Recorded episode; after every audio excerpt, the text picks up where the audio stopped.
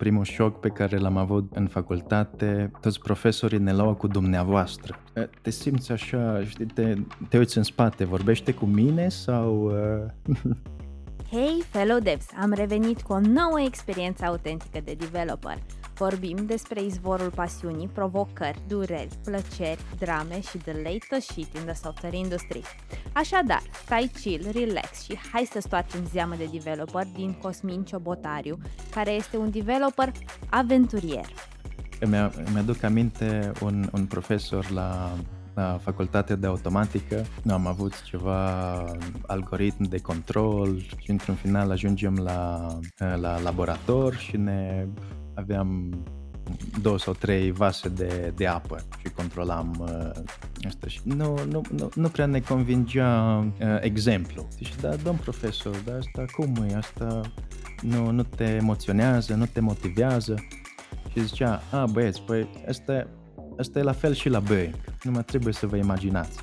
Pasiunea pentru programare a început cu limbajul BASIC la Palatul Copiilor și cu Pascal în timpul liceului.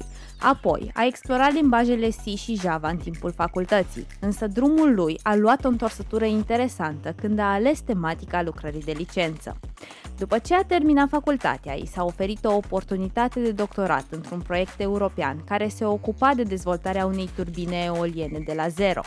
Cosmin a avut o experiență internațională notabilă, inclusiv un stagiu de șase luni în Danemarca și o perioadă semnificativă de lucru în Spania. Cu șapte joburi în zece ani și experiență în companii de prestigiu, a traversat o serie de schimbări și adaptări în cariera sa. În prezent, Cosmin se află în Spania și conduce Grupul de Inovații Digitale în cadrul Departamentului de Research, unde contribuie la dezvoltarea tehnologică și la proiectele de amploare din cadrul companiei. Haideți să-l cunoaștem! Da, măi. Mai Cosmine, cum ești tu astăzi? Care-i vibe-ul tău? Foarte bine. Azi chiar am avut o zi bună. Cu câteva, cu câteva ore înainte am rezolvat un bug care mă stă, îmi stătea pe creier de vreo câteva zile. Săptămâna viitoare avem o vizită de la C E O. Atunci trebuie să montăm un, mm. niște demo-uri. Așa că acum ai... Ah, uh... Și un pic cu stres, se lasă cu stres, înțeleg? Da, un picuț. Sau vrem depinde. Să un picuț. No, facem, uh, facem impresie. Că până mm-hmm. acum i-am, i-am povestit, i-am arătat, au uh, văzut niște prezentări, dar acum vine să vadă și niște demo-uri. Așa că e mai... Mm, ce cu cât mai, mai multe auzi. Chestii avem de arătat, cu atât mai bine. Super tare. Și vă doresc baftă. Spune-mi, te rog, înainte de toate, cum se pronunță numele tău? E Cosmin Ciobotaru, dar mai este un nume. Koch. Koch. Koch. Koch. Nice. Koch.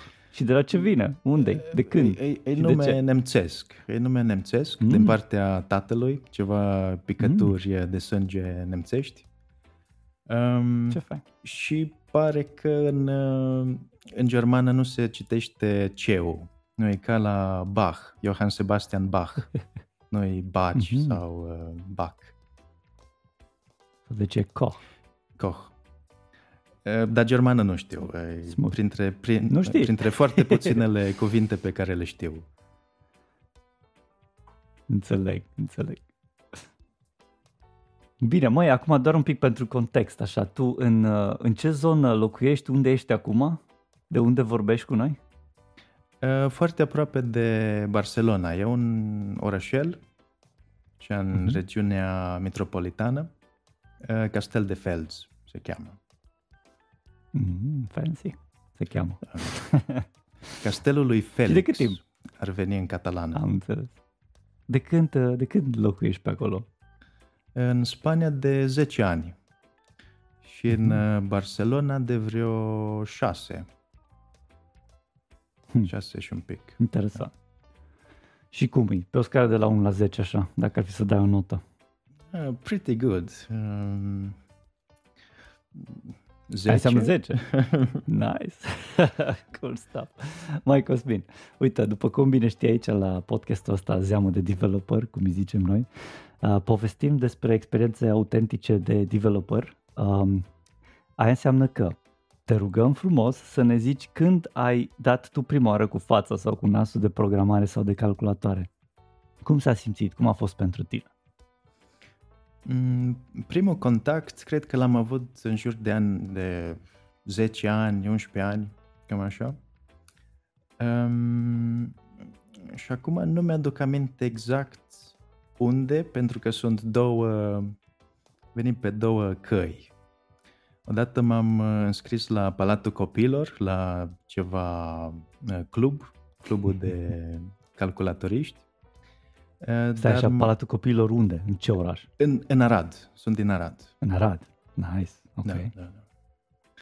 Și asta era prin anii nouăzeci. Cum eu sunt născut în optzeci și cinci, no, poate un nouăzeci și opt, nouăzeci și nouă, pe acolo. Mm-hmm. Înainte de două mii, dar pe acolo, mai, mai degrabă în jur de două mii.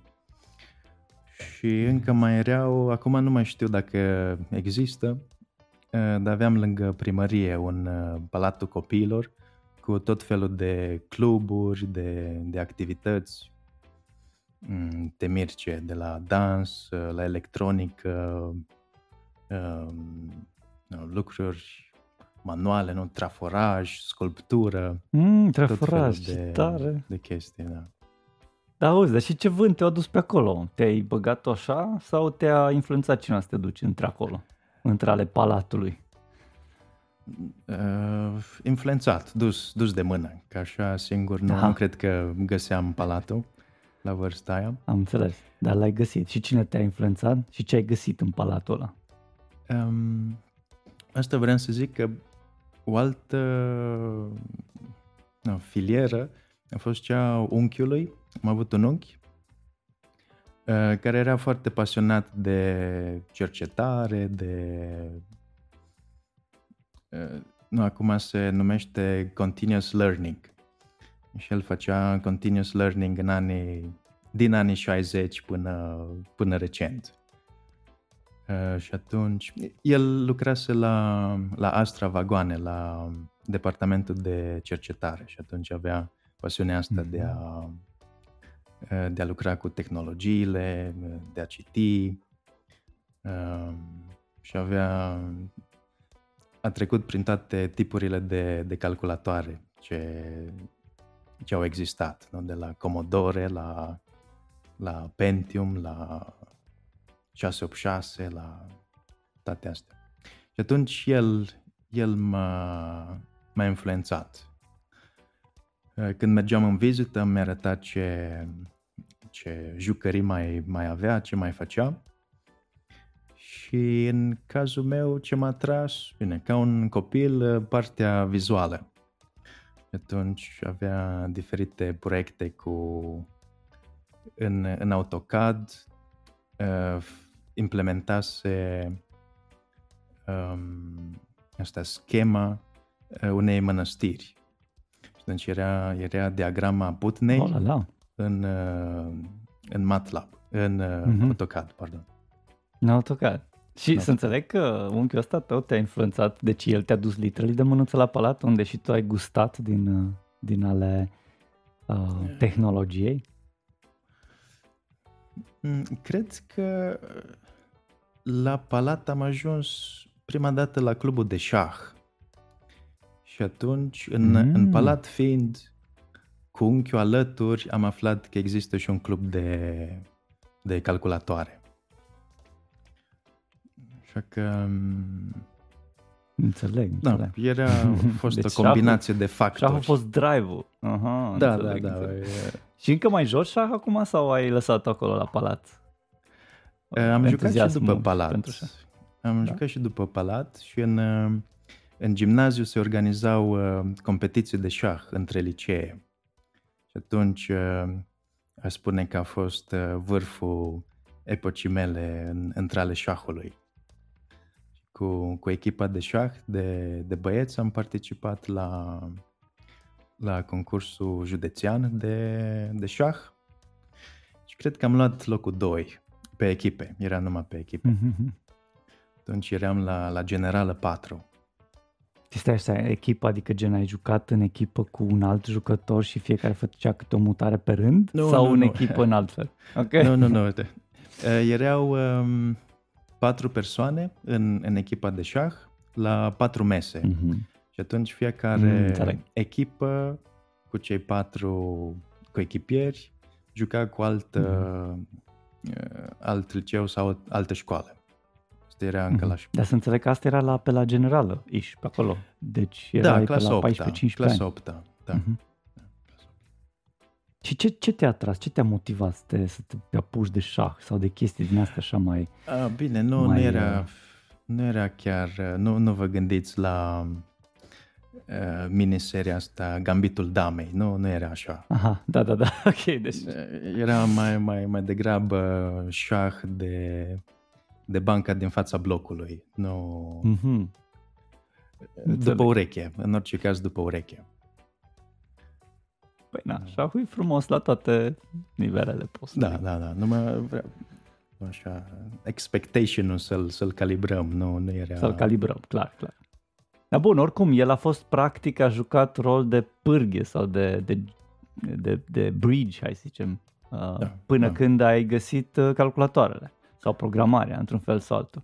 Adune da. Un pic acolo, că ne interesează cum ți-a ieșit da. Ție sămânța asta pentru programare. Um, acolo, la, la Palatul Copiilor, eram un grup de, cred că erau vreo zece, zece cincisprezece calculatoare. Și copii mai tineri, mai în vârstă, um, știu că erau mai mici ca mine și, și mai, mai mari.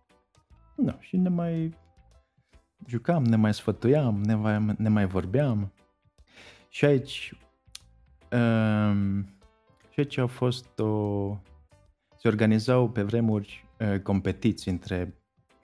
între palatele copiilor. Uh, nu știu exact ce, ce competiție era, uh, dar a fost uh, iar așa nivel uh, județean, nivel național și, mm-hmm. și așa am ajuns la Sinaia. A fost uh, faza națională de uh, acestui mm-hmm. concurs. Nu era chiar olimpiadă de programare, dar era, mă rog, ceva, un fel de olimpiadă. Mm-hmm. Și, și în ce, ce programați? În, ce în basic, în basic. Basic. Mm-hmm. Da, și erau algoritmic. Dar nu era algoritmic. Era algoritmic? Da, da, da. da, da ah, nice. Da. Cum, nu, nu mă întreba ce subiecte am primit, că nu mai știu. Da, bine, stai, ce, că nu-i despre asta. Deci atunci ai simțit tu că s-a întrevăzut așa o pasiune pentru programare într-un fel sau altul. Da. da, da. Și de atunci încolo... Ai, ai continuat pe partea asta în sensul că te-a motivat interesul față de sau ce te-a, te-a motivat să mergi înainte pe, pe subiectul ăsta, să zic? Um, îmi făcea plăcere când, când îmi ieșeau, uh, când ieșea ceva, nu? Ceva rezultat, mm-hmm. un output. Um, fie că erau numere. Îmi plăcea mai, mai, mai mult dacă era ceva vizual, dar... Și numerele, nu, rezultatul la o problemă era, era destul de rewarding. Mm, deci găseai um, satisfacție blană da, din toată da, treaba da, asta. Da, mm. da. Și era kind of instant gratification, adică după ce vedeai imediat că ți-a ieșit și că a ieșit bine rezultatul și că și-a făcut treaba algoritmul sau programelul și ai avut acel visual feedback... Era instant uh, raise-ul de uh, da, instant sigur. Gratification ăsta, de dopamină, da? Sigur. Există și altfel? Păi nu, doar vreau să știu dacă până la urmă îs, da, sunt un pic mai multe feluri că, și pe termen lung, că ăsta practic să înțeleg pe tine te-a tot motivat într-un in a loop, așa. A, ai simțit satisfacție de lucrurile pe care le-ai făcut și drept urmare te-a jump pe următorul să sar pe următoarea chestie. Da, și de obicei și... bine, de obicei se întâmplă chestia asta. Da, și eram, eram bun. Da, la școală. Dar... Erai bun, nice. Da, îmi ieșea, îmi ieșea. E, poți să zici că ai fost bun la învățătură? Să înțeleg, Cosmin. Ai, ai, ai fost un elev eminache? Eminache? Eminache cred că am fost în, în primară. Da, după Aha, aceea am, la, am luat premii și din astea. Mm-hmm. După aceea, da, tot în, în pole position, dar nu primele locuri. Mm-hmm. Nu, nu, erau materii care îmi făceau plăcere și altele mm-hmm. care nu îmi făceau atâta plăcere. A, și cum? Atunci... Ce, cum făceai? Cele, zine mai întâi, care îți plăceau, care îți făceau plăcere să te ocupi de ele? Materiile reale, reale. Sau de natural sciences, matematică, matematică fizică, informatică, fizic. reale, partea, mm-hmm. partea reală. Și cum făceai când era vorba să înveți pentru o teză la română, spre exemplu? Povestește-ne. Greu, greu. Un chin. Bacul la română cred că a fost cel mai dificil lucru din viața mea și pregătirea pentru bacul la română. Păi dă-ne un pic mai mult, hai, zi-ne o poveste despre asta. Am, am supra, suprascris memoria cu, cu datele de, de la experiențele astea.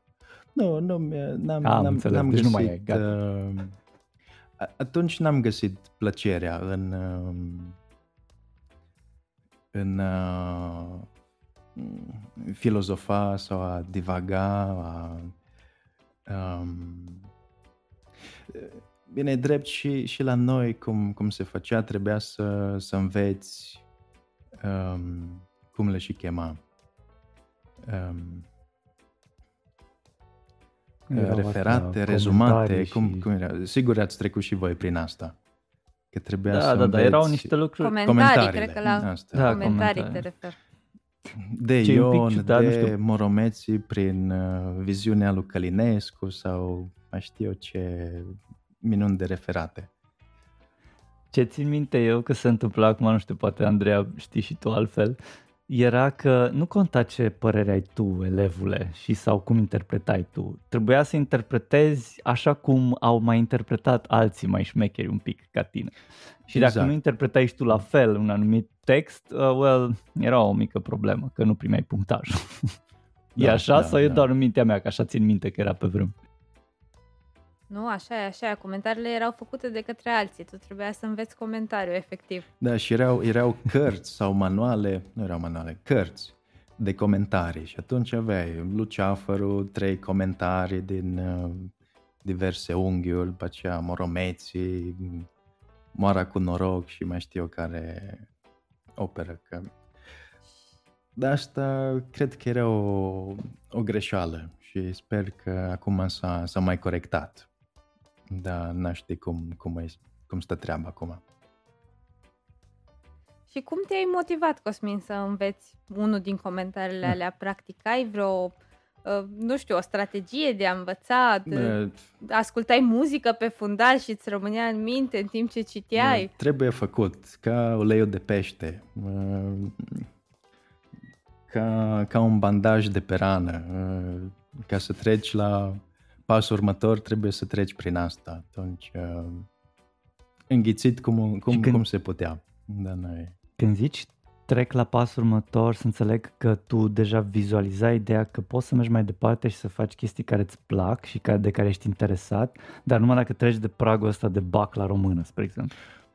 Sigur, și... dacă picam bacul din cauza Așa. Românei, uh-huh. Uh, viitorul era destul de limitat. Am înțeles. Uh, trebuie să dăm cezarului ce e al cezarului, să ne putem vedea de viață. Uh-huh. Deci asta a fost motivația ta.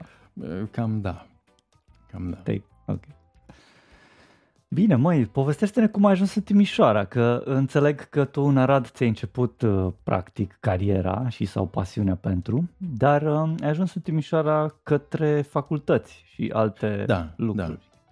Da. Am, asta merită să, să menționez. Am făcut liceu la Moise Nicoară, la profilul de Mate Info intensiv. Acum nu știu ce era mai intensiv, matematica sau informatica. Amândoi erau grupa mare. Dar sunt foarte recunoscător acelui liceu. Am, am învățat multe. A fost uh, dur, dar mi-a prins bine. Mm-hmm. Mi-a prins bine. Și de ce consider că a fost dur? Cum, uh, cum multă, multă muncă, multe teme, multe, mm. foarte multe ore. Aveau așteptări mari? Da, profesorii da, de la voi. Da, da, da. Mm-hmm. Uh, și nu doar la matematică și informatică, la algoritmică, ci și la biologie. Nu, nu. La biologie, la, la tot, practic. Și ce mai știi de biologie acum? Dacă ar fi să-mi zici despre hormoni, spre exemplu, ai putea să-mi spui ceva despre ce lecție ai învățat la hormoni? Um, da, în, în principiu. Da? Um, ok. Acum, în, în interiorul corpului avem o grămadă de, de procese, de la uh-huh. ciclu de hrană a, a celulelor, oricărei celule, sau ciclu uh-huh. de reproducție a oricărei celule, toate sunt influențate de, de acești hormoni, care sunt uh, bucle de control în final. Ai... În cazul unor stimuli se activează secreția acestor, producția acestor hormoni mm-hmm. în diverse organe și părți ale corpului. Atunci se, se distribuie acești hormoni în corp și diversele sisteme reacționează. Nice, o să te opresc chiar aici, a? Băi, felicitări, încă mai ții minte chestii, dar întrebare, ții minte de acum câți ani a fost sau ți-ai mai refreshuit memoria cu niște chestii? Nu, nu, am mai refreshuit. Uh-huh. După școala românească am redobândit plăcerea să, să citesc și am mai, uh-huh. în, în special citesc um, în afara literaturii, chestii tehnice. Dar poate să fie mm-hmm. de biologie, de fizică, de, de tot felul. Și um, datorită jobului pe care l-am acum sau a companiei, care mm-hmm. e oarecum în domeniul chimiei, am mai citit despre chimie, biologie, așa că m-am mai, m-am mai pus la, mm, la zi. Înțeleg. Deci te-am prins la fix cu, cu întrebarea. Da, da, da, era chiar... Înțeleg. Bine, măi, hai să mergem cu facultatea, zici că, deci liceul da. a fost foarte uh, solicitant, să zic, pentru că au avut uh, profesorii așteptări mari de la voi. Da. Drept urmare, o trebuie să și faci performanță acolo, că nu mergea așa. Dar da. uh, ulterior ai uh, terminat bacul cu tot cu româna, da. care a fost da, foarte da. grea. Foarte grea. Și... Ce vând și de ce te-ai înfipt în facultățile din Timișoara? Um, era cea mai, uh, pe parte tehnică, um, era, după părerea mea, cea mai renumită. Bine, nu, nu, nu m-am gândit să, să ajung la București sau mai știu pe unde, așa că uh-huh. dintre opțiunile pe care le, le aveam, pe parte de mate info, ca să continuăm uh, povestea, uh, era Politehnica din Timișoara.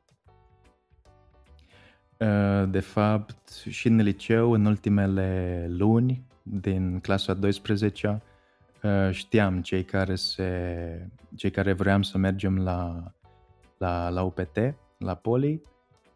Uh, făceam exerciții din... Uh, erau ceva cu legere de probleme, să ne pregătim pentru admitere mm-hmm. și lumea ne, ne lăsa în pace pe, pe ăștia din grup de, de poli, în gen la română, la civică sau da, da, mai știu da. ce, ce materii. Era destul ne... de fain, că promovau practic ideea asta de băi, vrei să devii expert într-o anumită felie, ia de aici mai mult timp și hai că te mai relaxăm un pic la alte chestii, which da, is nice, da, da, ah, chiar o... Da. Fost uh, o abordare corectă. Da.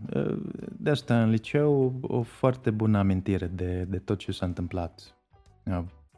Profesori și colegi. Um, și asta era... Da. Mi-a plăcut mai mult la liceu ca la facultate, de exemplu. Am rămas cu un, uh, la, la facultate nu ne mai... Da, se schimbă perspectiva, nu? Primul șoc pe care l-am avut cam toți în facultate, toți profesorii ne luau cu dumneavoastră. Și când se, se adresează ceva profesor universitar, șaizeci de ani, cu dumneavoastră la un tânăr de cât s-a nouăsprezece, te simți așa, știi, te, te uiți în spate, vorbește cu mine sau uh, e dumnea mea o, sau e, e altcineva? Uh, Cosmin, spune-ne da. ce s-a întâmplat în facultate, ce limbaje noi ai învățat acolo, ce s-a întâmplat acolo? Uh, în primul an am avut uh, multe materii care se puteau uh, echivala cu... cu materii de liceu, de exemplu. Uh, și atunci puteai să dai un test și dacă treceai testul, atunci mm, nu știu ce se întâmpla. Ajungeai numai, a, nu mai trebuia să mergi la, la laboratoare. Examen? Nu, la examen cred că mergeai, dar nu te mai, nu-ți mai cerea să treci prin laboratoare și la cursuri și așa ceva. Foarte interesant. Și atunci... Și tu câte materii ai echivalat? Cred că una sau două, nu erau... N- n-am avut liber primul an. Da. Dar asta mi-a, mi-a folosit ceea ce, ce învățasem în, în liceu. Și ca limbaje, ce am făcut? Pascal. Pascal am făcut... Uh-huh. Um, dar nu pot să zic că a fost că am învățat ceva nou sau în primii ani uh, ceva care să completeze cunoștințele din, din liceu. Așa am că am înțeles. mers pe, Cosmin, spune-ne... pe energiile din, din liceu, încă am, am, am tras doi ani. Am înțeles. Deci a fost destul de definitoriu liceu da, în cazul da, tău, da, te-a ajutat da, da, da, mult. Da, mult. Cosmin, spune-ne dacă în facultate ai avut un moment sau poate un profesor sau o persoană care să îți dea în cap și să consideri că nu ești potrivit pentru a face programare și ce ai făcut ca să te ridici dacă s-a întâmplat un astfel de moment? Um, nu cred că a fost așa un moment. Îmi aduc aminte așa ca o anecdotă, un moment în care m-am simțit eu prost așa de sine, dar nu, nu vrea nimeni să-mi facă rău. Eram ceva laborator de... și era programare în Java. Și atunci era ceva cu moștenirea de clase și trebuia... Nu, nu mi-aduc aminte exact... Ah. Era așa, formă geometrică, era clasa principală și aveai cerc și aveai pătrat și mai știu eu ce și aria, da, cu, cu atribute, arie, mai știu eu ce. Da, da, trebuie să, să da, poți da, să calculezi da, aria cu... Da, uh-huh. Ceva de genul, cu funcții um, și atunci... Nu știu de ce mi-a venit, am, am înțeles că trebuie să, să generăm mult mai mult, mai multe calcule decât se, se credea. Și atunci era, am, am căutat cum se funcții și librării în Java, cum se, să se facă calculele.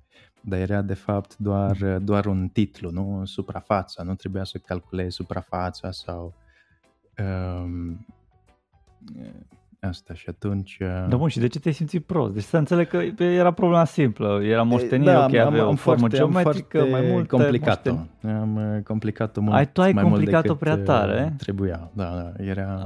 Ah, și te-ai simțit tu prost cu ceva? Bine, m-am simțit vezi, prost doamne, că, am, că am întrebat pe, pe profesor de asta, de unde luăm sau de unde facem și asta. Tu ce faci acolo? Stai așa puțin, nu, tu nu, faci nu, mai nu, mult nu, decât nu. trebuie. Da, dar poate, poate era un laborator la ora opt dimineața, nu, nu mă trezisem încă, eram așa mai, mai adormit. Am înțeles. Da, aia nu ți-a dat cumva no, peste no, cap no, no, ideea no. asta de bă, eu nu-s bun de nimic de programare, așa că no, drept urmare no. mă las. Deci nu a no, fost un moment no. din asta în viața ta. Nu, no, nu. No. Bine, am știut întotdeauna că nu sunt un programator deosebit, pentru că am avut colegi. Asta cred că contează, să ai, să poți compara.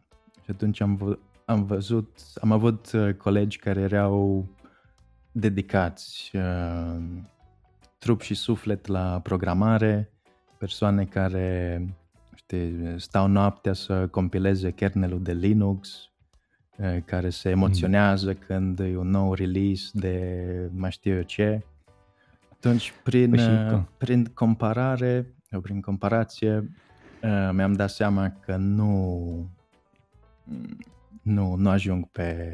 Și te compari des așa cu oameni de expertiză similară sau nu? Acum în anturaj nu mai am colegi sau cunoscuți care compilează kernelul la ora cinci dimineața, așa că mă simt mai bine. Am înțeles. Bun, cu bun, colegul bun. ăsta n-am da. ținut legătura, mă, mă, făcea, mă făcea să mă simt prea prost. Mai, uh, înțeleg că e acolo o mică așa urmă de... de... De, probabil fină ideea asta de, de impostor. Fiecare cumva are câte un impostor înăuntru mm-hmm. nostru și noi vorbim la podcastul ăsta despre yeah. ce înseamnă acel sindrom al impostorului. Mm-hmm. Simți că l-ai, l-ai avut și tu în condițiile astea în care te putea compara cu alții și vezi că de fapt nu neapărat tu faci la fel de bine poate ca ceilalți și poate că tu ești un impostor. Ai simțit vreodată chestiile astea? Sigur, sigur. Și chiar, chiar mi-am notat să, să discutăm despre asta cum, cum nu, audiența podcastului sunt tinerii studenți. Cred că e interesant să, să, au, să audă despre, despre acest sindrom al impostorului. Și am trecut uh-huh. și eu, evident. Și cum, se, și cum, a fost cum s-a manifestat? Te simți, da, m-am simțit copleșit de, de proiecte sau de, de, de task-urile care, care erau în jur și de faptul că nu înțelegeam, bine, în concret, am simțit chestia asta cel mai mult într-un, într-un startup la care am lucrat, SmartWires. Un, un startup din, mm. uh, din Silicon Valley. Și ei ce făceau, erau, nice. eu, erau firmă de hardware uh, din Silicon mm. Valley. Uh, ne-am așteptat de software.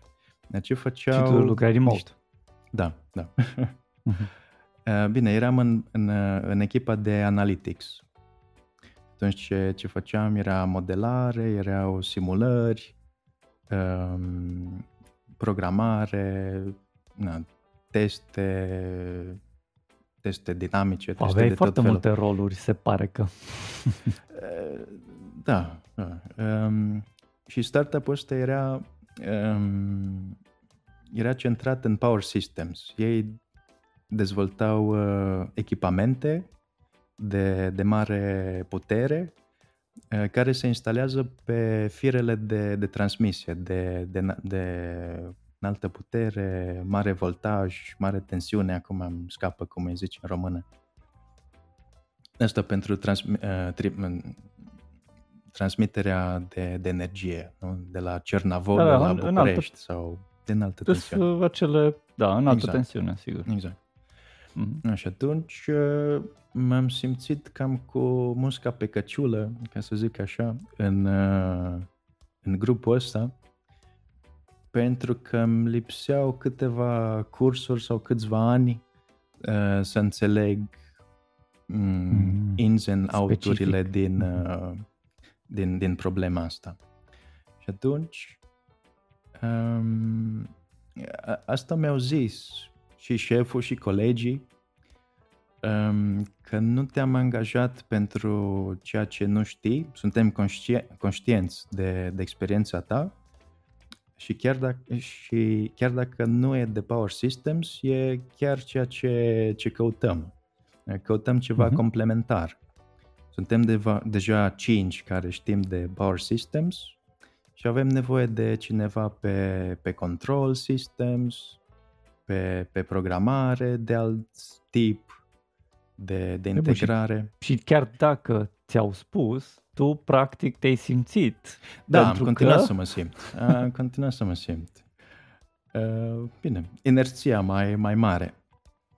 Dar pot să zic că m-au mai liniștit. Odată ce, ce mi-au zis, odată ce, am mai, ce mi-am dat seama că sunt mulți care trec prin sindromul ăsta, asta era important să știi că, că ești într-o, faci parte dintr-o comunitate mare și extinsă. Asta iarăși personal m-a, m-a liniștit. Că, a, asta e sindromul impostorului, e ceva documentat, au și nume, au, probabil că au ceva organizații în care se întâlnesc vineri seara.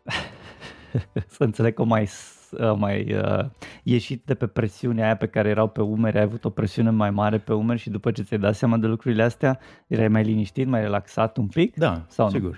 Nu? Da, da, da, da. Uh-huh. Da. Ok. Asta, dar și cum, asta... cum ai adresat-o tu? Adică, ok, ai doar de, pentru simplu fapt că ai identificat-o ca fiind, ok, da, mă, uneori poate că mă simt cu musca pe căciulă, cum ai zis tu, că poate că nu sunt eu suficient de expert cât ar trebui, în ghilimele, să fiu, deși mm. e clar că nu ar trebui, fac exact ce trebuie să fac, fac și locul uh, și mediul în care sunt, uh, livrez uh, calitate, mm. dar totodată tu ai senzația că n-ai livrat suficientă calitate sau că nu ești suficient de expert pe cât ar trebui să fii. Întrebarea e cum ai reușit să o calmezi pe asta, să o liniștești. O, o primul lucru ai identificat-o. După mm-hmm. aia? După aia, probabil, tot prin, prin comparare cu, cu alții. Să vă dau un alt exemplu. Um, um, Noi acum avem niște interni cum, uh, uh-huh. la practică, studenți da, la practică. Uh-huh.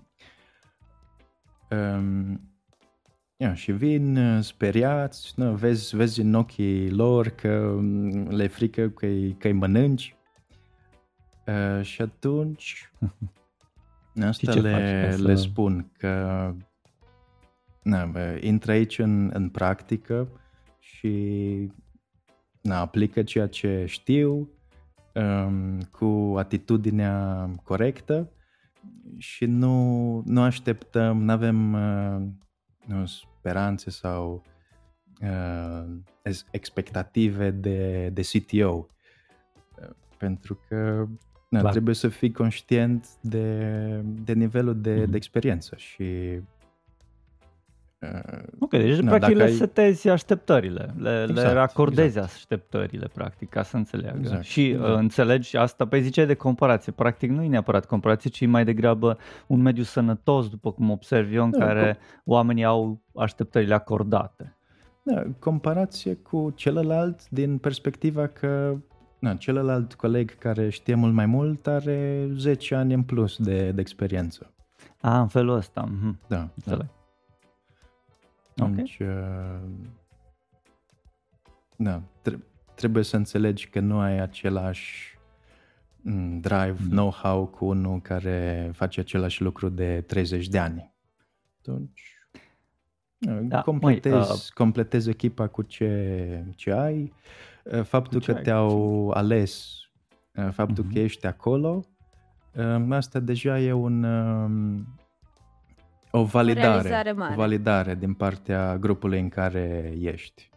Așa că, nu, chiar dacă nu ești tu, uite, Steve au, Wozniak au, sau... Da. Cosmin, scuze că te întreb, dar Spune. dacă e să, să povestim un pic de ideea asta de așteptări pe care le aveți voi de la studenții interni, că poate chiar e interesantă întrebarea și cineva din audiență ar fi curios. Ce anume e relevant? Ce, ce poate să facă un student care e intern astfel încât să, să facă performanță și să fie văzut, astfel încât mai târziu să poată fi angajat pe postul, pe un post pe care își dorește? Hmm. La, sau mai bine zis, ce apreciați voi cel mai mult, hai să o luăm așa, la acești studenți care au internship? Um, atitudinea, aș zice. Atitudinea să fie deschis să învețe lucruri noi, pentru că după facultate, în mod normal, cred că ești încă plin de, de găuri sau așa, ești, nu, nu ești pe departe de a fi complet. Te, ai, ai, algune, ai unele uh, direcții, dar mm. ai făcut proiectele ce ți s-au dat la laborator, asta cu cercul și pătratul sau uh, nu, nu mm-hmm. vezi uh, aplicabilitatea uh, cunoștințelor. Ai făcut ceva în MATLAB, da. Ai programat în C în anul doi, ceva de Python în anul patru. Da, auzi, stai, așa ai, ai bucăți. Da. D- dacă toți suntem aici și ești cu partea asta, noi avem o întrebare care ne place, nu o să punem. Spune-mi, te rog, um, dacă ar fi să modifici ceva la sistemul de educație românesc, ai făcut școală și aici, care ar fi acel lucru și de ce, astfel încât să ai un student la internship mai bun, mai productiv, mai uh, cu atitudine potrivită, cu poate o expertiză în devenire mai potrivită? Ce ai face? Ce ai schimba?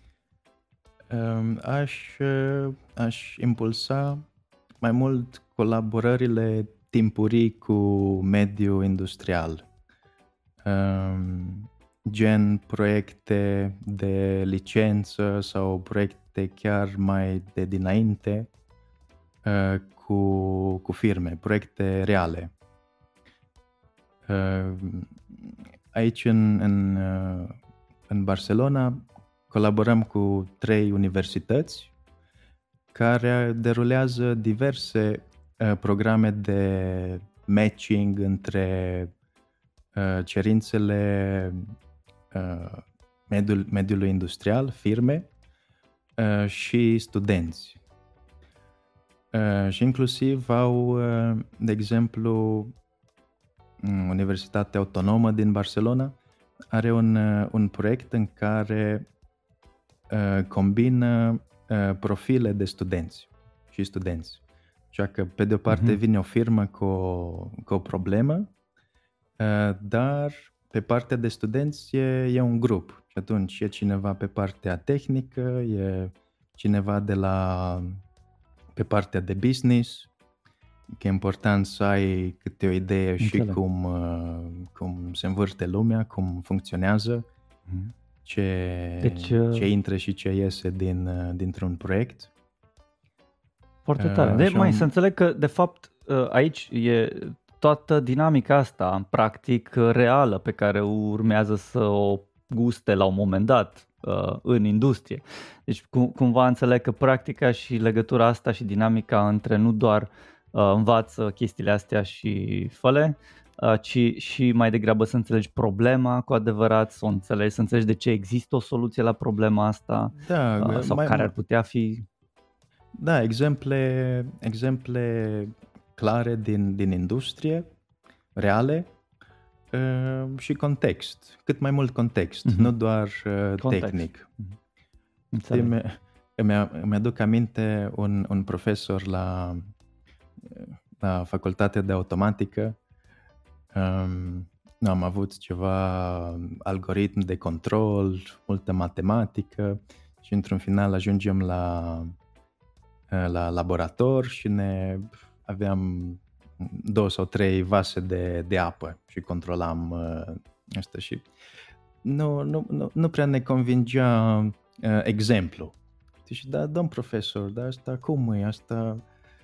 E, e un pic scurt, nu, nu, nu te emoționează, nu te motivează.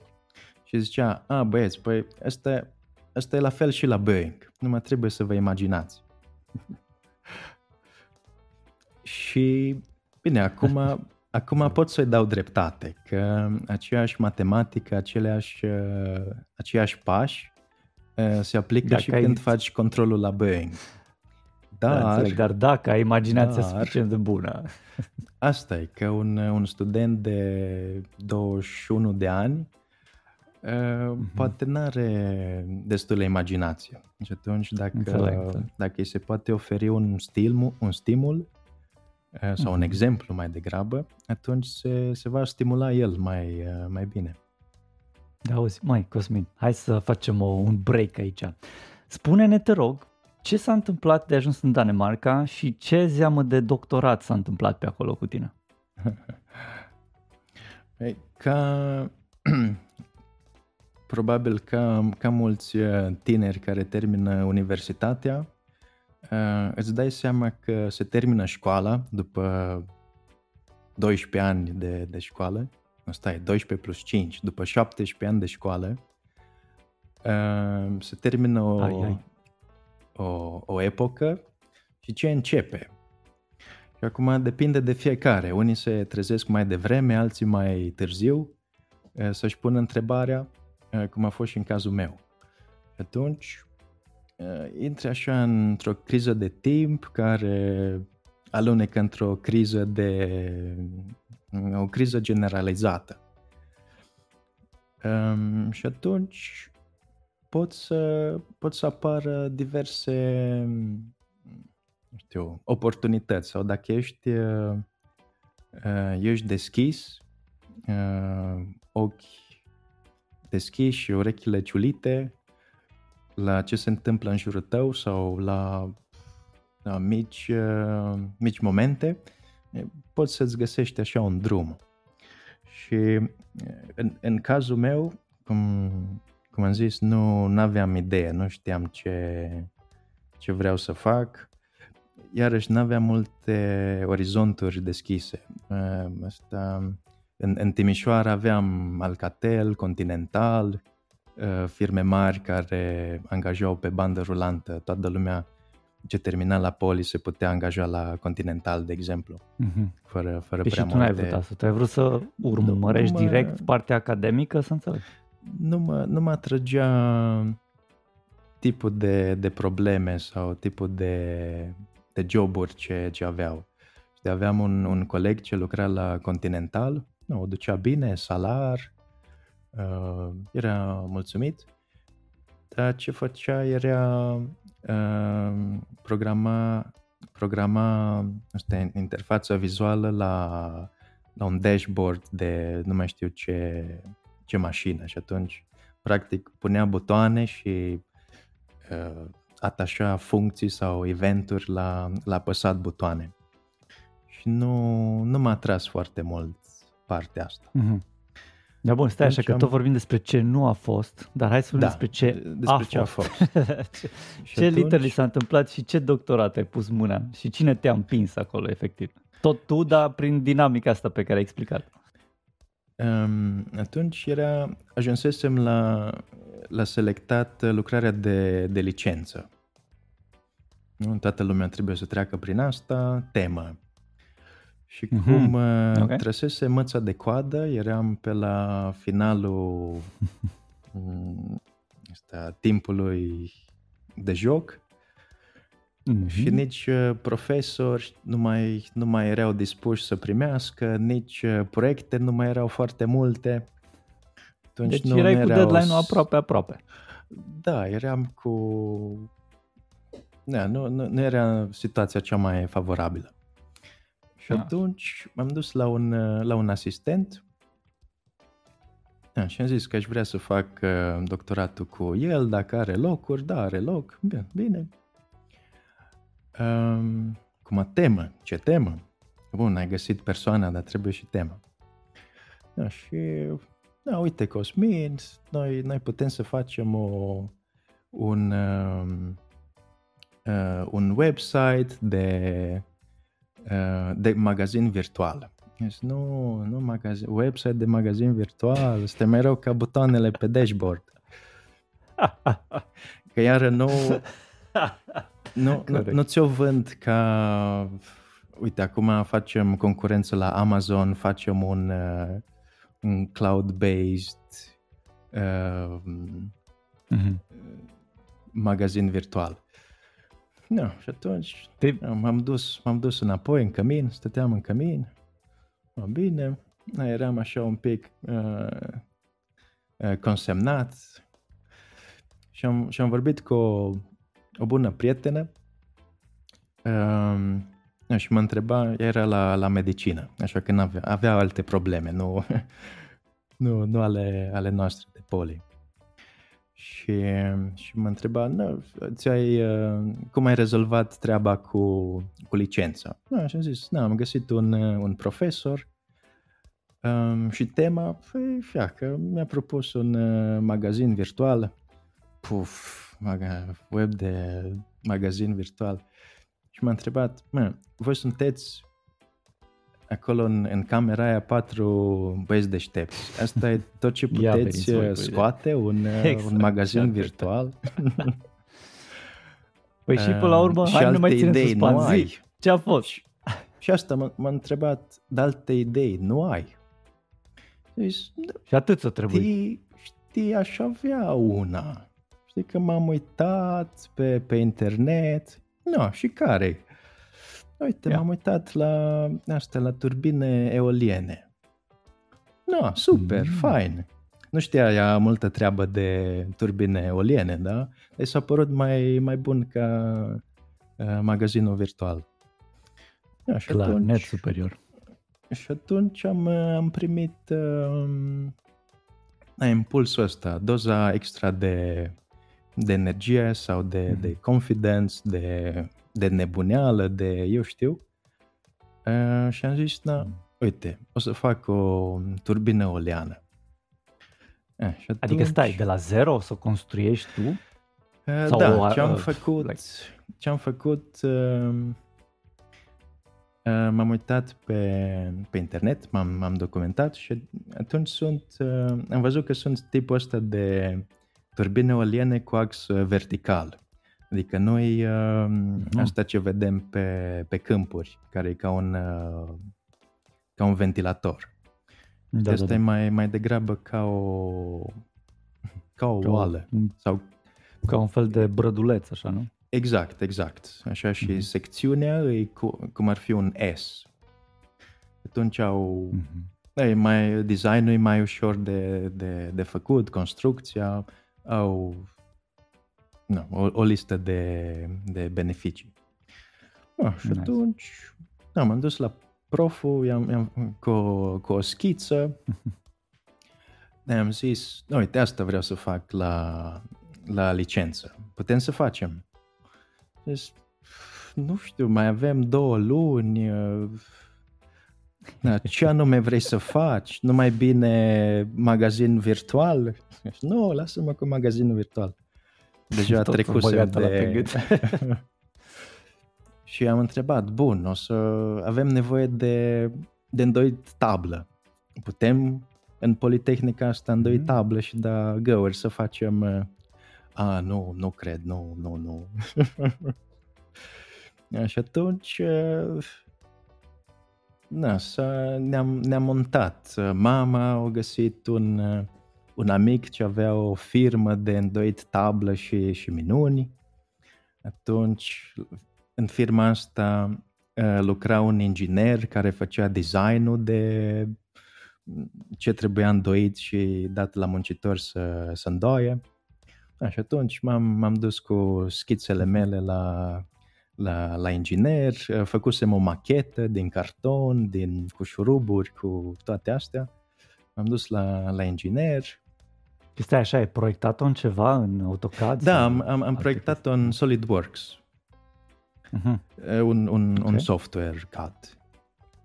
Și ai și făcut niște teste, niște da, cum se zice, da. simulări? Uh-huh. Simulări mai, mai degrabă pe, pe parte de, uh, de, de forțe, cum bate vântul, care uh-huh. parte e mai, uh-huh. mai sensibilă. Super, interesant. Da, dar până și la bun, urmă auzi, a ieșit, a ieșit, am, da. a ieșit?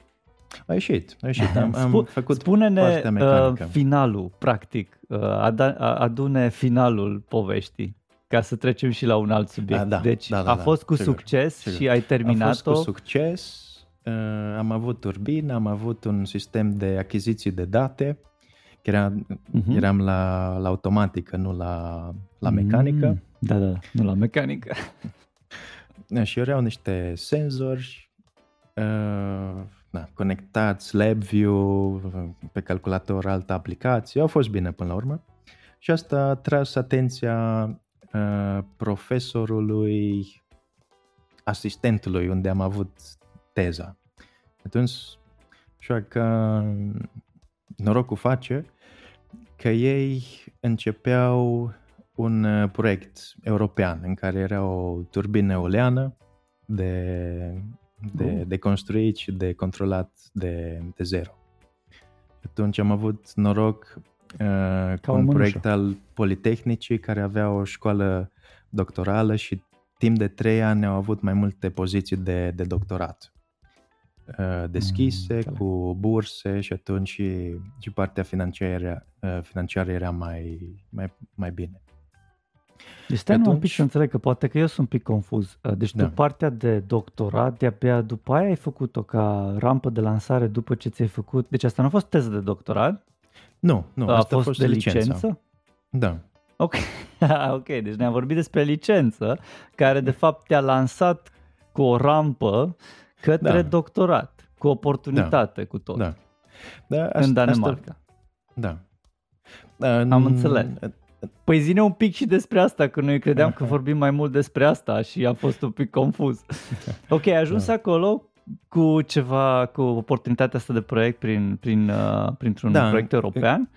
Da, în cadrul, în cadrul doctoratului și finanțat de, de proiectul ăsta european, am stat șase luni în, în Danemarca, uh-huh. la un centru de, de cercetare, unde am putut vedea cum arată un centru de cercetare. Și, și, și mi-a cam plăcut. Care sunt cele trei ingrediente care le are un centru de cercetare? Păi persoanele, resursa umană, ca să zicem așa, colectiv. Nu, nu place să-i zicem colectiv. Resursă. Colectivul. Sunt oameni um, până la urmă, da, colectiv, nice. Colectivul, foarte fain. Vreo douăzeci în grup, diverse profile, bine, finanțarea, că asta lipsea la, la poli. Ce ați avut și, și scule, mă gândesc, puteați da, în doi da, tablă. Da, da, da, da. da acolo... Puteai să în doi tablă, ok. Tot ce, tot ce găseai pe, pe internet ca ultimele scule era un laborator. Era... Și aveați acces la ele? Da, da. Oricând da, sau puteați să faceți un schedule? Cam oricând, cam oricând. Uh-huh. No, ce, ce interesant. Pe bun, și cum, hai, acum mergem un pic și, pe... Da. Mergem un pic pe repede înainte aici, că da. am contextualizat-o un pic prea mult. Cum da. s-a terminat experiența ta în acel centru de cercetare? După șase luni mi-am cam terminat teza cu, cu doi ani înainte ce... Am fost în ultimul an uh-huh. în Danemarca. Și atunci okay. acolo am, am reușit să... să-mi, să-mi finalizez lucrul, studiile, cercetarea, mm-hmm. uh, da, în, în condiții bune, în care m-au făcut și să mă simt pic. mulțumit. Ce fain, super tare, măi, felicitări! Și ce anume te-a împins către a îți lua un job, basically? Cum a fost primul interviu, cum a fost uh, primele struggle-uri, să le zic așa?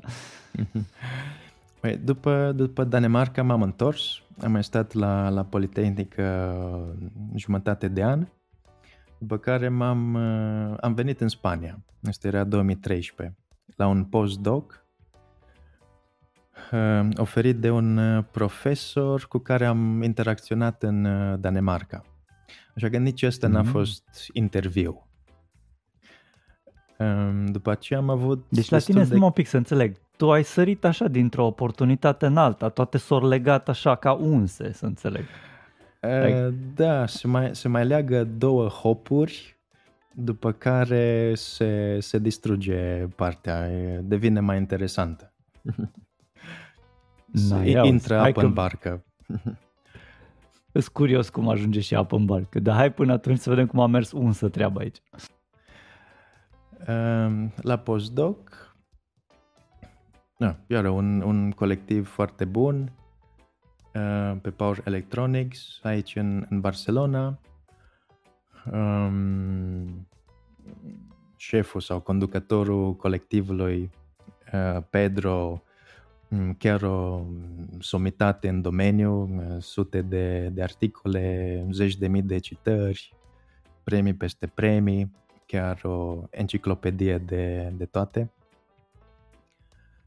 Um, și, și el mi-a propus, sau ne-a propus la mai mulți din grup, să-l, să-l urmăm în Sevilla, uh, pentru că o firmă, una dintre cele mai mari din, din Spania, îi oferiseră un, un post de director în grupul de cercetare și atunci el vrea să-și facă o echipă pe care să o ducă cu el în Sevilla. Atunci echipă mi-a... din care tu ai făcut parte. Da, în care m-am, okay. m-am băgat, nice. Să zic așa. Te-ai băgat. Ok, nice. Și unde ai ajuns după ce s-a terminat, să zicem, livrabilul echipei? Păi am ajuns în Sevilla. În Sevilla. Sevilla. Foarte frumos. Dacă, foarte frumos oraș. Dacă aveți ocazia, recomand. Foarte, foarte nice. Frumos. Păi toată Spania e foarte, foarte frumoasă. Foarte acum. Frumos. O sunt multe foarte. Locuri frumoase acolo. Și, a, și aici începe finalul, finalul începutului. În Abengoa ne-am trezit că trecem printr-o criză financiară internă uh, și au început mm-hmm. să se taie uh, proiectele, uh, după proiecte s-au tăiat și hmm. oamenii. Și atunci, la propriu sau? La figura. La figura. Uh, așa că treaba se... Scurtă paranteză, Spune. Cosmin. Câți ani aveai când ai ajuns în Spania și cum ai învățat limba spaniolă? două mii treisprezece, nu știu că douăzeci și opt. douăzeci și opt. Cum mama nu a urmărit telenovelele, nu știam o boabă de spaniolă. Dar spre deosebire de daneză, spaniola se... se îi, din limbă latină. Atunci se apropie mult de, de română. Așa că, știi, dacă nu reușești să înveți spaniolă sau italiană, problema e la tine. Um, și am, și am învățat. Deci n-a fost foarte complicat să înveți limba. Oh, în cazul meu a durat mult. Nu, sunt mai mult pe numere și nu pe litere. Așa că a durat câțiva ani. Um, da, vreo trei patru probabil. În primul an am vorbit doar engleză în grup, în grupul Aha. de la, din Barcelona. În Sevilla iarăși am vorbit destul de mult engleză la lucru, uh, dar am ieșit mai mult uh, și atunci am învățat așa de pe, de pe stradă. Am înțeles. Cum sună asta? Ok. Underground. Ne întoarcem la oamenii tăiați. Da. Așa. Uh, și atunci, cum se strica treaba, uh, fiecare încerca să-și, uh, să se salveze. Uh, și atunci, chiar dacă... dacă... Ce scenariu! Da, era cam nasoală. Știi, și Mie treaba asta că te, te găsești într-o țară străină în care limba, nu că n-o domini, dar... nivel de, de aprozar, să-ți cumperi verdețuri și te simți un pic uh, înfricoșat de, de, ce se putea, de ce s-ar putea întâmpla. Iarăși, Spania nu e cunoscută ca un hub uh, high-tech în care să-ți poți găsi uh, de lucru așa în, într-o clipită. Atunci, în special în sud, în Sevilla, nu prea sunt joburi uh, tech, sau nu erau pe atunci. Uh, na, uh, asta era cam, uh, cam stresant. Mm-hmm. Păi și cum ai reușit să treci de acest moment uh, stresant? Uh, păi m-am, m-am împrietenit cu LinkedIn și de atunci... Uh, și de atunci ai e, devenit prieten e... cu el? prieten foarte bun. Toate joburile pe care le-am, le-am avut au trecut prin LinkedIn. E, o, e, o, e un tool care, care, pe care îl recomand. Nice. Dar pe, deci nu aveai până atunci și după aia ai făcut profil, ți-ai dat îl aveam din, deschis pentru? Îl aveam din timpul doctoratului, așa că era, eu știu, trei ani. Mm-hmm. Dar am, am ajuns să-l apreciez mult mai mult în momentele grele. Și ce oportunități au venit de acolo? Așa că prin farmec, în Sevilla, din toate locurile, a apărut o, o poziție într-o firmă care avea un proiect european și căutau pe cineva pentru no, un work package, pentru o treabă, mm. care era exact continuarea ceea ce am făcut la doctorat. A fost așa un, un matching. Deci din nou, nici oportunitățile eu... păreau că vin una după alta și se leagă toate de acea decizie de a nu face acel magazin virtual, da, uh, da, e-commerce, da, ci a face turbina până la urmă. Da, exact, nice. Exact. Um, da, a, a, asta vreau să, să subliniez, că sunt, pot fi momente cheie sau persoane cheie, uh, fără să fie, eu știu, rector universității sau... să-l întâlnești pe Steve Jobs sau eu știu, știi, poate să fie un, mm-hmm. un prieten care sau prietenă în cazul meu care n-are treabă cu ce faci tu sau fără să înțeleagă tema, dar printr-un sfat, printr-un impuls poți să o iei așa pe o, pe o cale care îți trasează după aceea toată traiectoria. Da, da, da. Și în cazul tău chiar așa s-a și întâmplat. Cum da, ai ajuns? Da. Ok, hai, stai, stai, stai un pic. Da. Până unde a mers unsă treaba? Că ai zis că la un moment dat păi, s-au băgat și niște nasoale. Prin... Bine, aici deja nu mai era unsă că a trebuit să dau interviu. Nu eram... Ah, p- ok, ok. Până acum era chiar unsă, că era așa unul la unul, mergeam la sigur. Mm. Sigur. Și acum deja a fost primul practic interviu în care nu aici, știai dacă o să intre sau nu exact, intră treaba. Exact, exact. Aha. Aici, ăsta a fost primul interviu. Și bine, ar fost cu H R-ul, cu, cu șefii, încă unul cu șefii. Mulți Mi-aduc aminte, acolo. Da, aici am avut trei șefi. Uh, am și stat puțin. Deși, deși proiectul era interesant, Pro- eram proporțional patru, cu numărul de șefi. Da, ai da. Stat. Okay. Uh, eram patru, dintre care trei îmi erau șefi. Se, se nu... făcea micromanagement acolo sau nu? Uh, da, da. Bine, și aveam Am săptămânal trei, trei meeting-uri în care spuneam același, același lucru la trei persoane diferite. A, la trei oameni diferite. Da, foarte da, eficient. Era... super eficient. Auzi, da, și când ai început să ai lideri și nu șefi în echipă sau mentori? Uh, mai, mai târziu, un pic mai târziu. Mm. Așa, ia povestește-ne cum ai ajuns să ai un pic mai târziu. Păi, um, bine, mi-am dat seama relativ repede că nu, nu pot sta mult în uh, trupa asta și am început să, să caut. Cum deja LinkedIn-ul era deja antrenat, eram relativ pregătit pentru următorul salt. Mm. Și am ajuns în Barcelona, în Acciona, unde lucrez și acum, doar că vorbim nice. de prima de prima venire, de prima tură.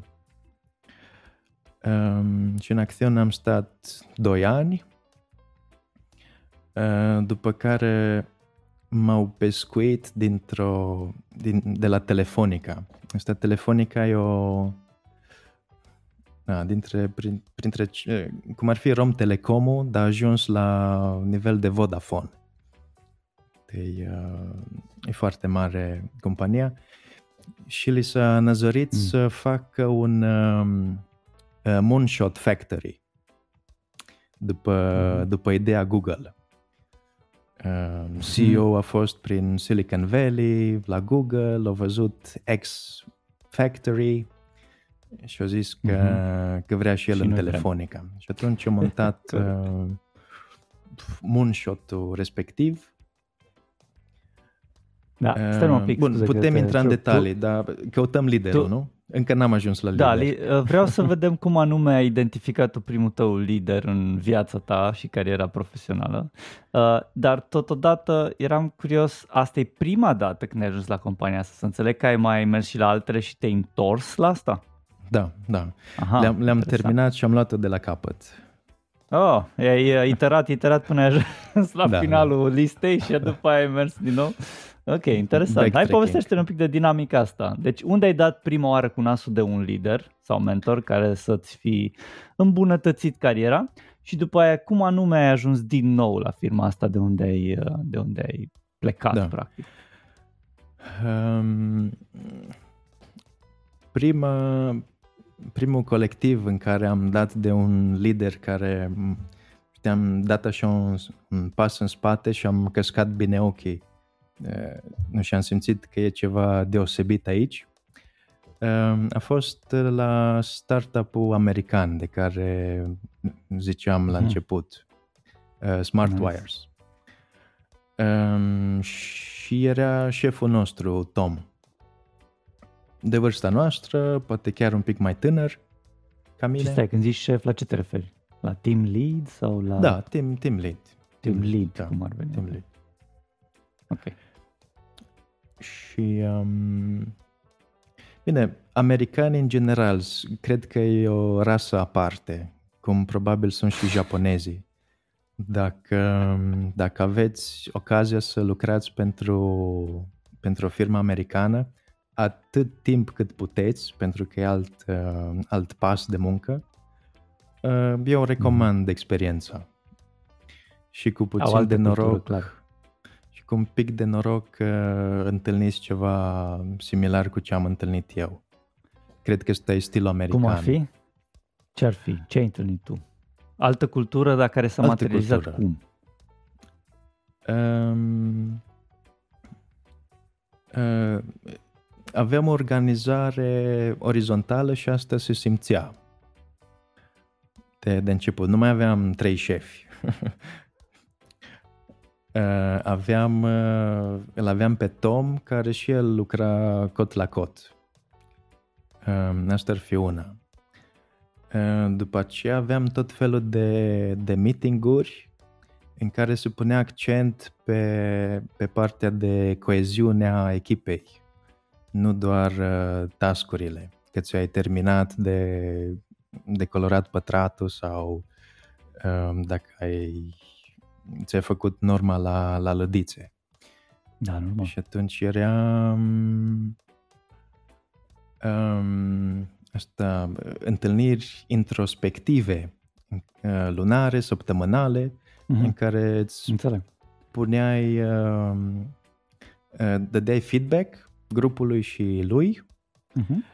um, și ceva ce m-a, m-a încântat la cultura asta americană, dorința de, de self-improvement. Uh-huh. Feedback-ul ăsta pe care el îl lua, îl și implementa.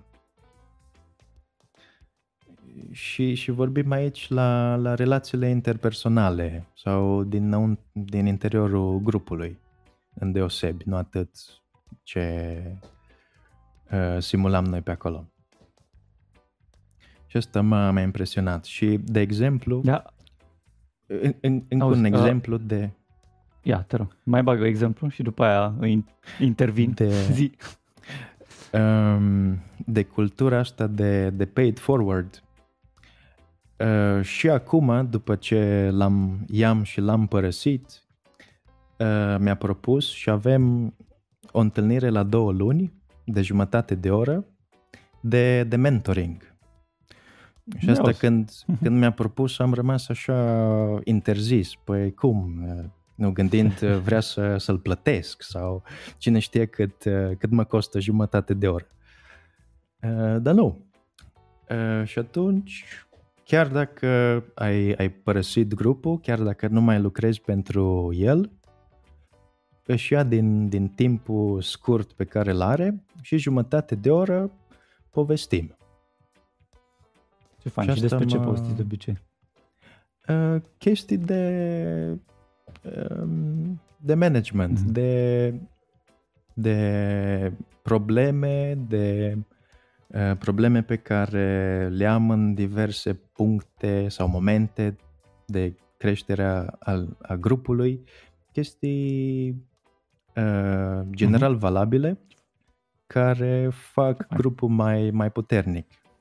Deci acum Înțeleg. poate Mai, să-mi uh, povestească uh, din, uh, din experiența lui sau ce a făcut el sau ce făcea când uh, nu, noi eram într-o anumită situație.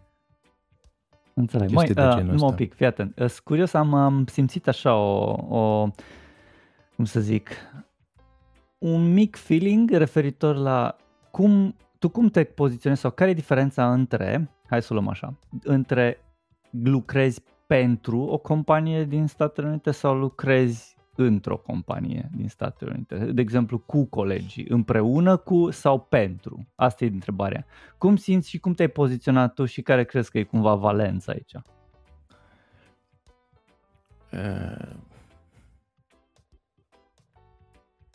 Uh, toți, toți colegii în afară de Tom erau din, din Europa. Erau, aveam greci, aveam uh, nemți, aveam uh, un irlandez, așa că erau prea, prea puțini americani cu care să, uh, să relaționeze. Și totuși cultura americană era acolo top notch, era, peste era, toată Tom. Europeana asta. Da, da, da. Echipă. Bine, asta...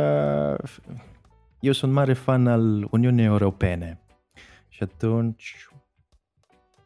Uh, mi-ar plăcea, nu, în cazul ăsta, tot, toată munca mm-hmm.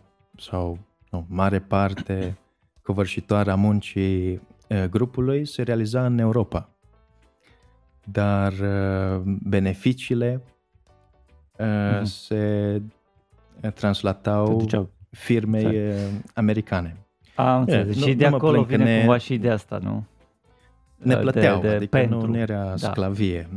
Dar era un pic... Uh, uh, acum n-am, n-am ajuns, știi, fiecare generație duce un pas mai, mai înainte, dar eu n-am ajuns la nivelul de globalizare globală, am, am rămas așa mm. pe, pe continente. Globalizare parțială. Parțial. Auzi, măi, Cosmin, da. fii atent, uh, hai povestește-ne un pic și de ce te-ai întors înapoi la această companie. Ce mm-hmm. te-a făcut să te întorci? Ok, ai avut altele, nu mai vorbim de altele, că din păcate da, nu mai da. avem suficient timp, dar întrebarea e cum de te-ai întors, ce anume te-a reatras sau ce s-a reaprins înăuntru sufletului tău și putem să atingem subiectul ăsta puțin. Pe urmă trecem mm-hmm. la uh, întrebarea tipică și mergem spre finalul episodului. Bine.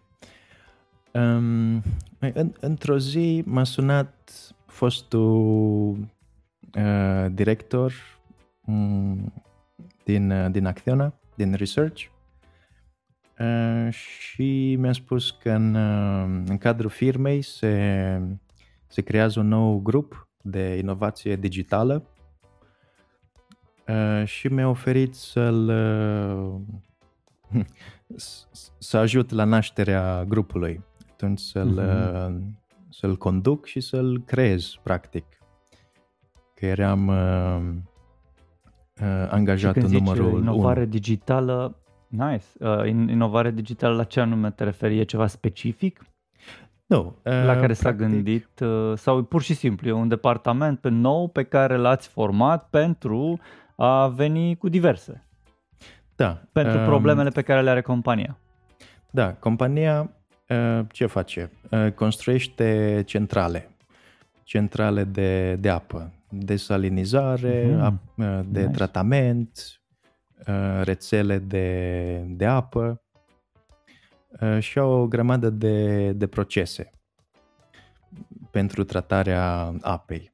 Apa intră, mm-hmm. trece prin o multitudine de, de procese și iese curată, ca să simplificăm.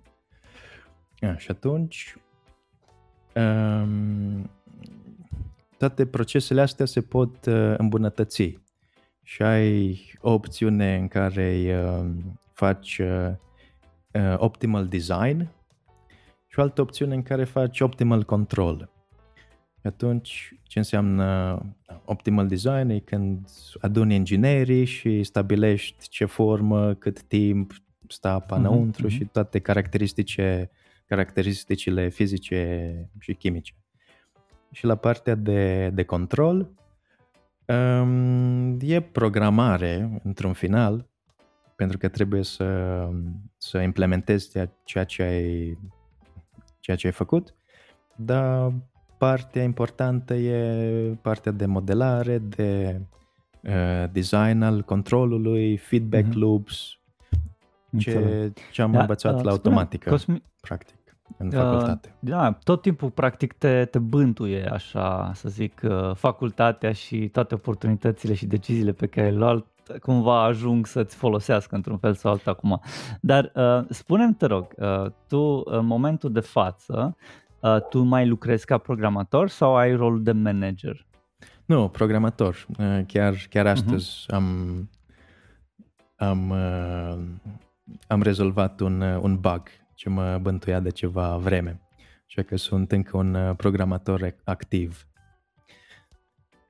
Dar, da, între nice. atribuții e organizarea uh, echipei, dialogul cu alte grupuri, cum, cum identificăm temele, cum mm-hmm. definim proiecte, implementarea rezultatelor și toate astea. Foarte tare, măi. Și cât sunteți în echipă acum? Uh, șase. Acum suntem șase. Mm-hmm. Și lucrați? Ce fel de sistem de, de lucru aveți? Cum lucrați? Care e dinamica? Ce procese folosiți? Hai să zic. Uh. Agile, tu, tu vrei să, să auzi dacă e agile sau nu? Nu, well, mă gândesc că mai tot, toată lumea folosește sunt, agile acum. Da, sunt, sunt unele, unele părți pe care le-am, le-am găsit foarte utile de-a lungul uh-huh. nu, joburilor pe care le-am avut. De exemplu, stand-up-ul de, de dimineață. Nu, fiecare să, uh-huh. să spun un major și minor la care lucrează în ziua respectivă. Cred că ajută foarte mult la omogenizarea echipei, chiar dacă nu toată lumea lucrează în toate proiectele, dar să, să audă măcar încotro merge, merge grupul și, și așa se poate, poate și interacționa cu cei care lucrează în ceva teme de interes. Este ceva util. Um, Trello folosim pentru... Bine, astea sunt tool-uri. Ideea așa de, mă gândeam de da. uh, mai, mai degrabă proces. Deci folosiți agile, folosiți iterații, un proces iterativ, colaborativ, da. Îmi imaginez, da, da, în care...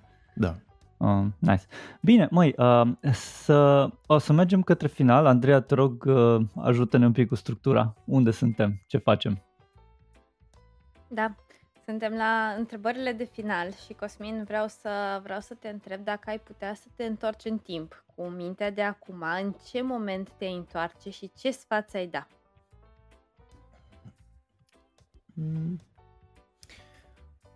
Um, cred că n-aș schimba mare lucru, pentru că în cazul meu, cel puțin, în drumul pe care...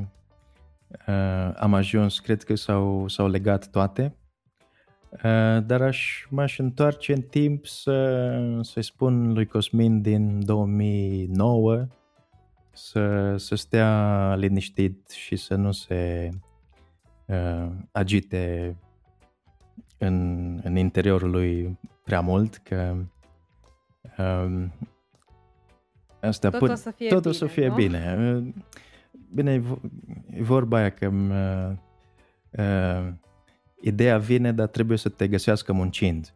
Dacă stai pe, pe canapea, nu o să, nu o să apare soluția, la, soluția vieții tale. Așa că o proactivitate și o, și un, și o căutare merită.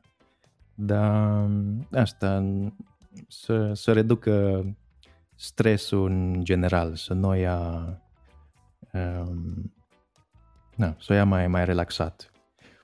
Nu, fie că e vorba de sindromul uh, impostorului sau uh, asta, căutarea de, de joburi, na, până la urmă se, oh, și, se rezolvă. Și crezi că te-ai fi ascultat sau te-ai, te-ai asculta în cazul? Uh, nu știu. Nu știu. Bun. Măi, nouă ne-a scăpat o, o întrebare specifică noului sezon. Spune-ne, după părerea ta, unde suntem cu acest, această inteligență artificială, large language models, vedem ChatGPT, cum ai folosit tu până acum și unde crezi că o să ajungem cu treaba asta? Hmm. Noi, sau lucru pe care îl fac eu, um, e, e focusat, adică așa, pe, pe procese și mașini. Adică ne facem A I cu date de la senzori și controlăm uh-huh. mașini și procese. Și atunci e un pic diferit față de ChatGPT. Nu? O mașină, o pompă da, sau un, un motor nu, nu se lasă impresionat sau influențat de, de cum îi prezint informația. El așteaptă zero unu și atât. Să înțeleg că ești mai familiar cu machine learning uh, algorithms, deep, uh, deep learning and stuff. A, ați făcut uh, procese din astea pe care le-ați ați luat date multe și ați trăinuit un model? Exact. Supervised, exact. Nesupervised. Da, de, Dă-mi de un pic deep... din ce ați făcut. um... Evident, fără să pot să breach N D A-ul și din asta, așa, sigur, pe scurt. Dacă no, seama, generale, nu. chestii generale. Că, de exemplu, uh, deep learning folosim, cum avem foarte multe date, uh, una, no, o aplicație destul de comună ar fi soft sensors, uh, când, uh, când îți lipsește un senzor în, uh, în centrală, Uh, pentru că e prea scump sau de obicei sunt, uh, uh, sunt măsurători ce se realizează în laborator, atunci se, ai mm-hmm. un set de date ce îți vin în timp real cum, ca input și ca target, da. Iei uh, uh, măsurătorile astea de, de laborator și atunci poți să antrenezi o, o rețea să-ți estimeze valoarea targetului în linie fără să treci prin laborator să aștepți zile. Mm-hmm. Uh, remaining, remaining useful life, ce ține de operation and maintenance, iar ceva ce, mm-hmm. ce facem. Acum avem un Foarte proiect de exact. reinforcement learning în care combinăm deep learning cu control systems pentru a optimiza mm-hmm. un proces. Și unde crezi că o să ajungem? Imaginează-ți că ajungem uh, să fim mult mai evoluați, să zicem peste cinci sau zece ani. Unde crezi că o să ajungă toată treaba asta cu diverse? Inclusiv acum e mare tam-tam cu large language models, dar după cum bine știm, A I-ul a plecat mai de dinainte de large language models. Acum da. doar suntem fascinați de ideea că am putea să vorbim în da, limbaj natural. Din când în când natural. Suntem refascinați. Așa. Um... Vezi că sunt, e partea de, de aplicații, ce facem noi. Practic la, la firma asta nu dezvoltăm noi, noi algoritmi. Astea, algoritmii ies din universități, din centre de cercetare sau poate mm. din străfundurile Google-ului, Facebook-ului. Sau, și voi sau le așa. aplicați, le, le implementați. Noi aplicăm, practic. implementăm. Mm-hmm. Bine, nu e neapărat simplu, pentru că trebuie să cunoști partea de proces, Clar. contextul, trebuie să ai, să ai un pic mm-hmm. de context. Ok, hai um, să uităm de ce e da. acum, Cosmin. Da. Ce va fi? Ce va fi? Pe păi scurt. În, în viitor, văd partea de reinforcement learning, că va fi mult mai, mai, mai dezvoltată în partea de process industry. Uh, nu, toate modelele, nu, large language models, um, au o ieșire. Nu, îți, îți spune ceva, îți uh, scrie un text. Dar textul ăsta nu, nu are un feedback loop, nu se nu se închide bucla cu, cu textul respectiv. Um, și asta și cu ce, ce avem noi cu soft sensors. Nu? Tu ai, uh, tu estimezi mm-hmm. uh, valoarea respectivă, dar um, dacă o introduci înapoi în, în buclă, în, în control, nu, da, da.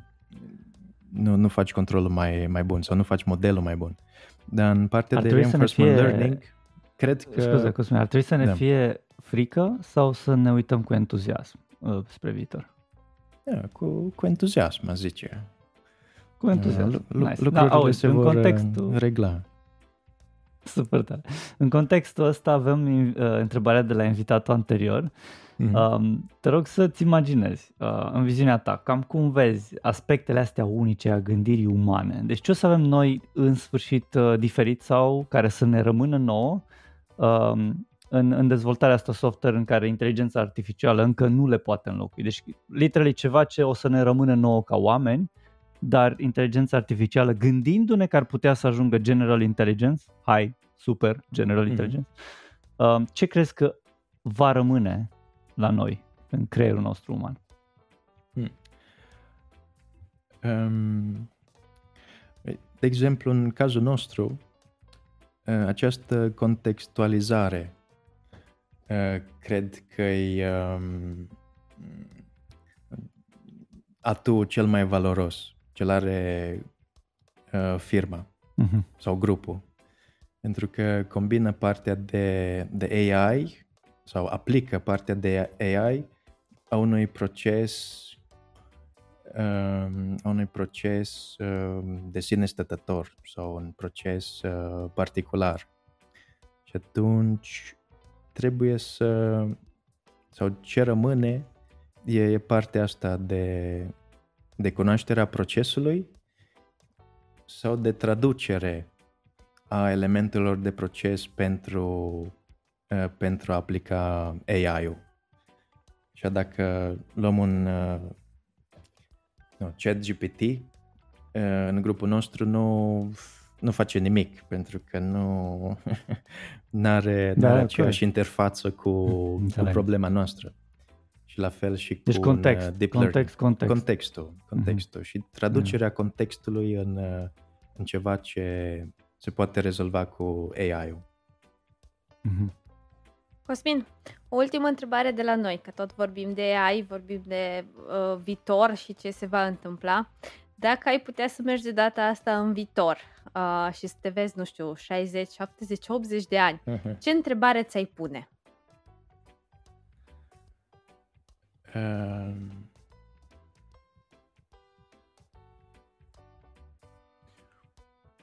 dacă, dacă până la urmă a ieșit bine, dacă nu știu, dacă dacă, am, dacă ai avut o viață fericită sau cum ți se pare că ai, că ai trăit viața. Și sper să, ca răspunsul să fie că a fost o viață foarte plăcută. Păi da, dar nu știi răspunsul, e doar întrebarea. Sper. Bine, mai pune-ne, te rog, o întrebare pentru următorul invitat și am oprit aici. Um, da, întrebarea ar fi dacă la început de drum, la terminarea facultății sau după master, um, a avut ceva temeri, frici uh, profesionale. Um, și cum, cum a trecut de, de ele. Mm-hmm. Nice. Bine, măi, Cosmin. A fost super. Mulțumim frumos pentru că ți-ai făcut timp să-ți povestești povestea ta, așa cum a fost ea împachetată, cum ai simțit tu mai bine. Mulțumim că ne-ați ascultat, mulțumim invitaților și nu în ultimul rând mulțumim echipei care a făcut acest podcast posibil. În urechile voastre s-a auzit zeamă de developer și au avut plăcerea de a vă fi host Lucian Corduneanu și Andreea Rugescu. Vă așteptăm cu o nouă experiență săptămâna viitoare. Dacă v-a plăcut, vă invităm să dați un share și un subscribe paginii noastre. Power by SensiDev, Love by Launch.